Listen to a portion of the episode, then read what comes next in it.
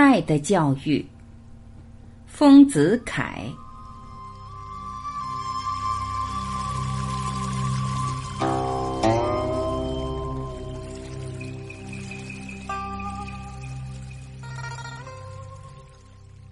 家里的孩子们常常突发一种使我惊异感动的说话或行为。我每每抛弃了书卷或停止了工作，费良久的时光来仔细品味他们的说话或行为的意味，终于得到深的憧憬的启示。有一天，一个孩子从我衣袋里拿了一块洋钱去玩，不久他又找得了一条红线，拿了跑来对我说：“给我在洋钱上凿一个洞，把线穿进去，挂在头梗里。”我记得了，他曾经艳羡一个客人胸前的金的鸡心，又艳羡他弟弟胸前的银锁片。现在这块袁世凯浮雕像的又新又亮的洋钱，的确很像他们的胸章。如果凿一个洞，把红线穿起来，挂在头梗里，的确是很好看的装饰品。这时候我正在编什么讲义，起初讨嫌他的累赞。然而听完了他的话，一想，我不得不搁笔了。我敬佩他的发见，我愧我自己的被习惯所支配了的头脑。天天习见杨钱，而从来不曾认识杨钱的真面目，今天才被这孩子提醒了。我们平日讲起或看到杨钱，总是立刻想起这杨钱的来路、去处、效用及其他的旁的关系。有谁注意洋钱的本体呢？孩子独能见到事物的本体，这是我所惊奇感动的一点。他们在吃东西的时候，更多美丽的湿料流露出来，把一颗花生米劈分为两半，其腹连着胚粒的一半，他们想象做一个老头子。如果把下端稍咬去一点，老头子就能立在凳子上了。有一次，他们叫我去看花生米老头子吃酒。我看见凳子上一只纸折的小方桌，四周围着四个花生米老头子，神气真个个活现。我又敬佩他们的见识不至。一向我吃花生米，总是两颗三颗的塞进嘴里去。有谁高兴细看花生米的形状？更有谁高兴把一颗花生米劈开来看它的内部呢？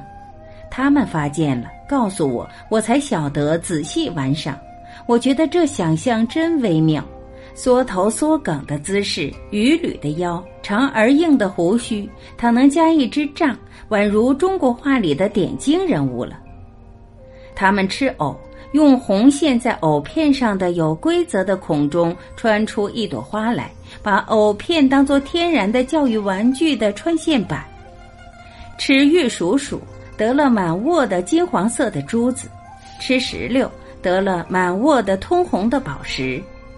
他们的可惊的实力何止这几点？在平凡的日常生活中，他们能在处处发现丰富的趣味，时时做惊人的描写。我于惊奇感动之余，仔细一想，他们这种言语行为的内容意味，似乎觉得这不仅是家庭寻常的琐事。不仅是可以任其随时忘却的戏骨，而的确含着有一种很深大的人生的意味。觉得儿童的这一点心是与艺术教育有关系的，是与儿童教育有关系的。这是人生最有价值的、最高贵的心，极应该保护、培养，不应该听其泯灭。这点心怎样与艺术教育有关？怎样与儿童教育有关？何以应该培养？我的所感如下：儿童对于人生自然另取一种特殊的态度，他们所见、所感、所思都与我们不同，是人生自然的另一方面。这态度是什么性质的呢？就是对于人生自然的绝缘的看法。所谓绝缘，就是对一种事物的时候，解除事物在世间的一切关系因果而孤零的观看，使其事物之对于外物，像不良导体的玻璃的对于电流断绝关系，所以名为绝缘。绝缘的时候，所看见的是孤独的、纯粹的事物的本体的相。我们大人在世间辛苦的生活，打算厉害，巧运智谋，以久惯于世间的因果的网，久已疏忽了，忘却了世间的这相。孩子们涉世不深，眼睛明净，故容易看出，容易道破。一旦被他们提醒，我们自然要惊异感动而憧憬了。绝缘的眼可以看出事物的本身的美，可以发现奇妙的比拟。上面所述朱棣要把杨钱做胸章，就是因绝缘而看出事物的本身的美；比花生米与老头子，就是因绝缘而发现奇妙的比拟。上例所述的洋钱是我们这世间的实生活上最重要的东西，因为人生都为生活，洋钱是可以维持生活的最重要的物质的一面的。因此，人就是洋钱为间接的生命。孜孜为利的商人，世间的大多数的人每天的奔走奋斗，都是只为洋钱。要洋钱是为要生命，但要生命是为要什么？他们就不想了。他们这样莫投于洋钱，迎心于洋钱，所以讲起或见了洋钱，就强烈的感动他们的心，立刻在他们心头唤起洋钱的一切关系物，生命、生活、衣食住、幸福。这样一来，洋钱的本身就被压抑在这等重大关系物之下，使人没有余暇顾及了。无论洋钱的铸造何等美。雕刻何等上品，但在他们的心目中，只是奋斗竞逐的对象，拼命的冤家，或作福作威的手段。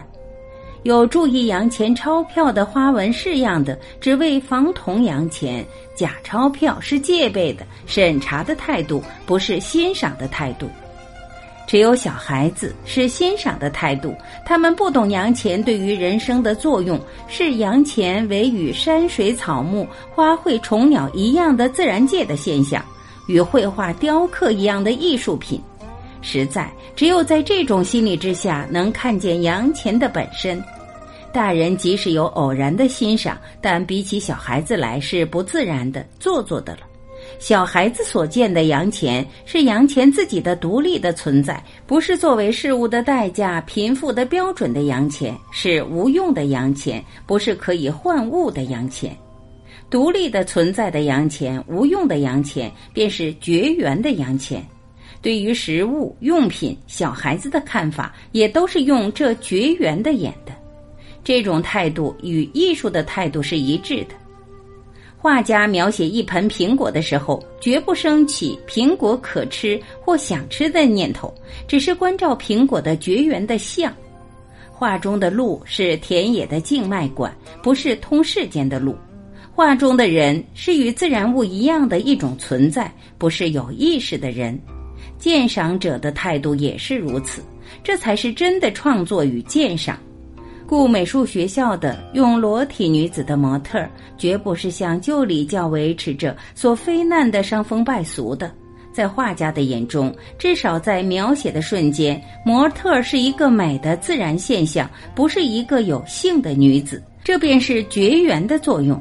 把事物绝缘之后，其对世间对我的关系切断了。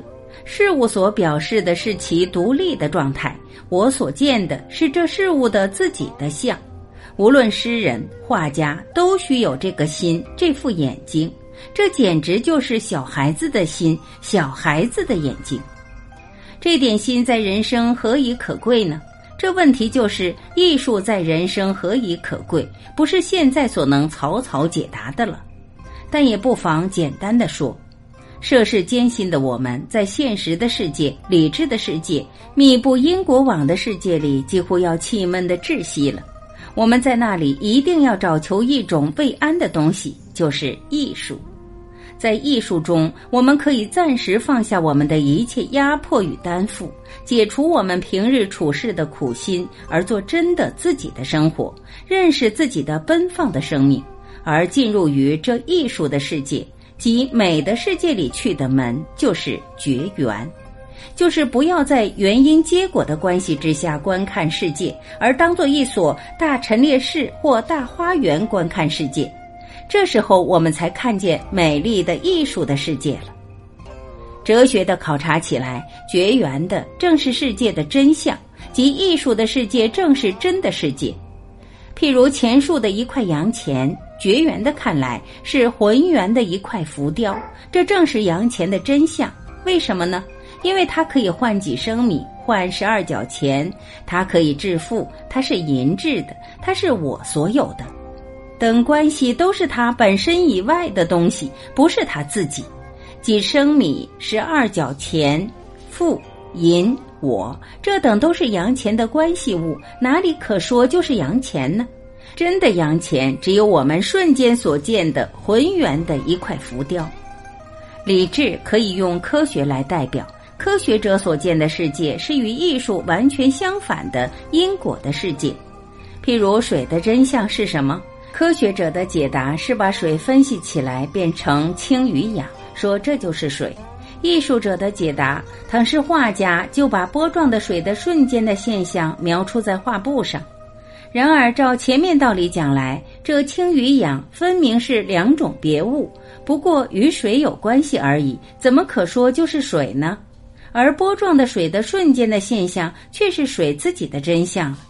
然而，这是说科学的态度与艺术的态度，不是以艺术来诋毁科学。科学与艺术同是要阐明宇宙的真相的，其途各异，其终点同归于哲学。但两者的态度，科学是理智的、钻研的、奋斗的；艺术是直观的、慰安的、享乐的，是明显的事实。我的意志就是说，现实的世间既逃不出理智因果的网，我们的主观的态度应该能造出一个享乐的世界来，在那里可得到精神爽快、神清气爽，以恢复我们的元气，认识我们的生命。而这态度就是小孩子的态度。艺术教育就是教人这种做人的态度的，就是教人用像作画。看画的态度来对世界，换言之，就是教人绝缘的方法，就是教人学做小孩子。学做小孩子，就是培养小孩子的这点童心，使长大以后永不泯灭。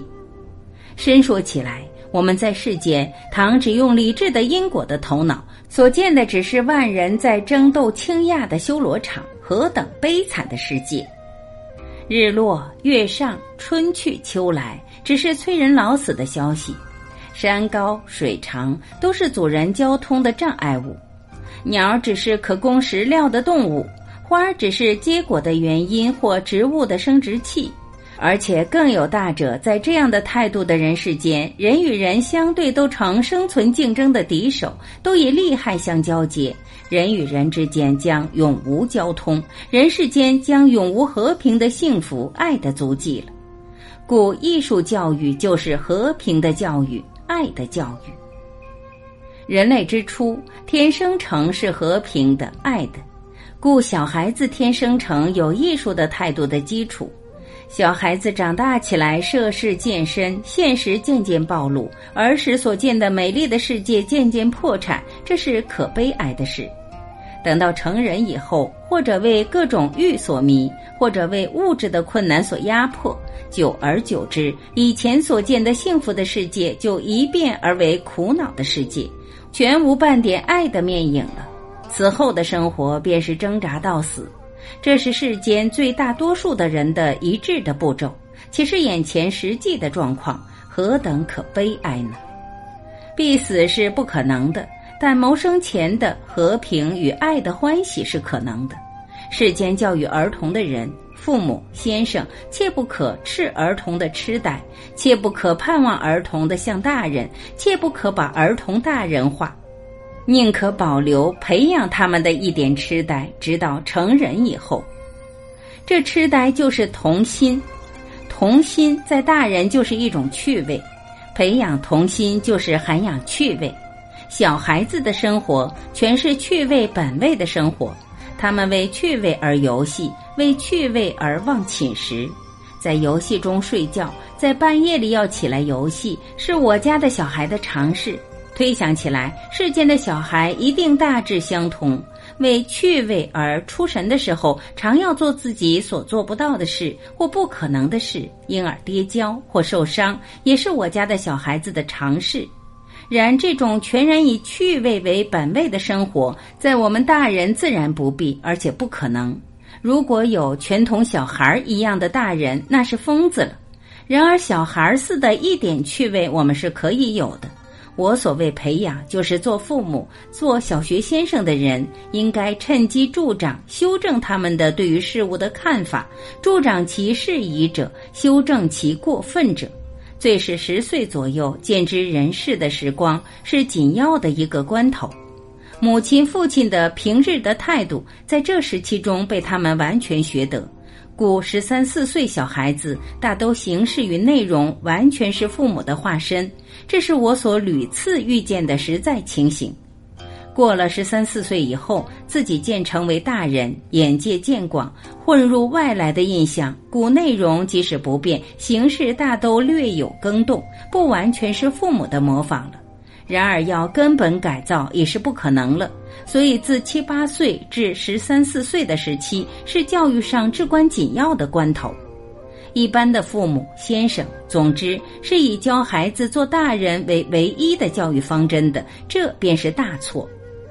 我常见有一个先生对七八岁的小孩子讲礼貌，起立、鞠躬、脱帽、缓步、低声、恭敬、谦虚；又有母亲存款于银行里。银行送一具精小的铜制的铺满，他就给五岁的孩子储藏饺子，并且对我说：“这孩子以怎样懂得储钱，以为得意。”又有一种客人，大都是女客，是铸成这件事的。他们提了手帕子，里面包几样糕饼等礼物，我们的土语叫手帕子，来做客人。看见孩子，又从身边摸出两只饺子来赏给他。当他的父母亲面前塞进他的小袋袋或小手手里，以为客气又阔气。我们乡间，凡稍上等的人家的客人来往，总有此习惯。因此，小孩子无论两岁三岁就知储蓄有私产了，这种都是从小摧残他的童心。礼貌、储蓄原非恶事，然而在人的广泛伟大的生命上看来，是最末梢的小事而已。孩提的时候教他专心于这种末梢的小事，便是从小压倒他，叫他往下，叫他走小路，这是何种的教育？然则所谓培养童心，应该用甚样的方法呢？总之，要处处离去因习，不守传统，不顺环境，不照习惯，而培养其全新的纯洁的人的心。对于世间事物，处处要教他用这个全新的纯洁的心来领受，或用这个全新的纯洁的心来批判、选择而实行。认识千古的大迷的宇宙与人生的，便是这个心；得到人生的最高的法悦的，便是这个心。这是儿童本来具有的心，不必父母与先生教他，只要父母与先生不去摧残他，而培养他。就够了。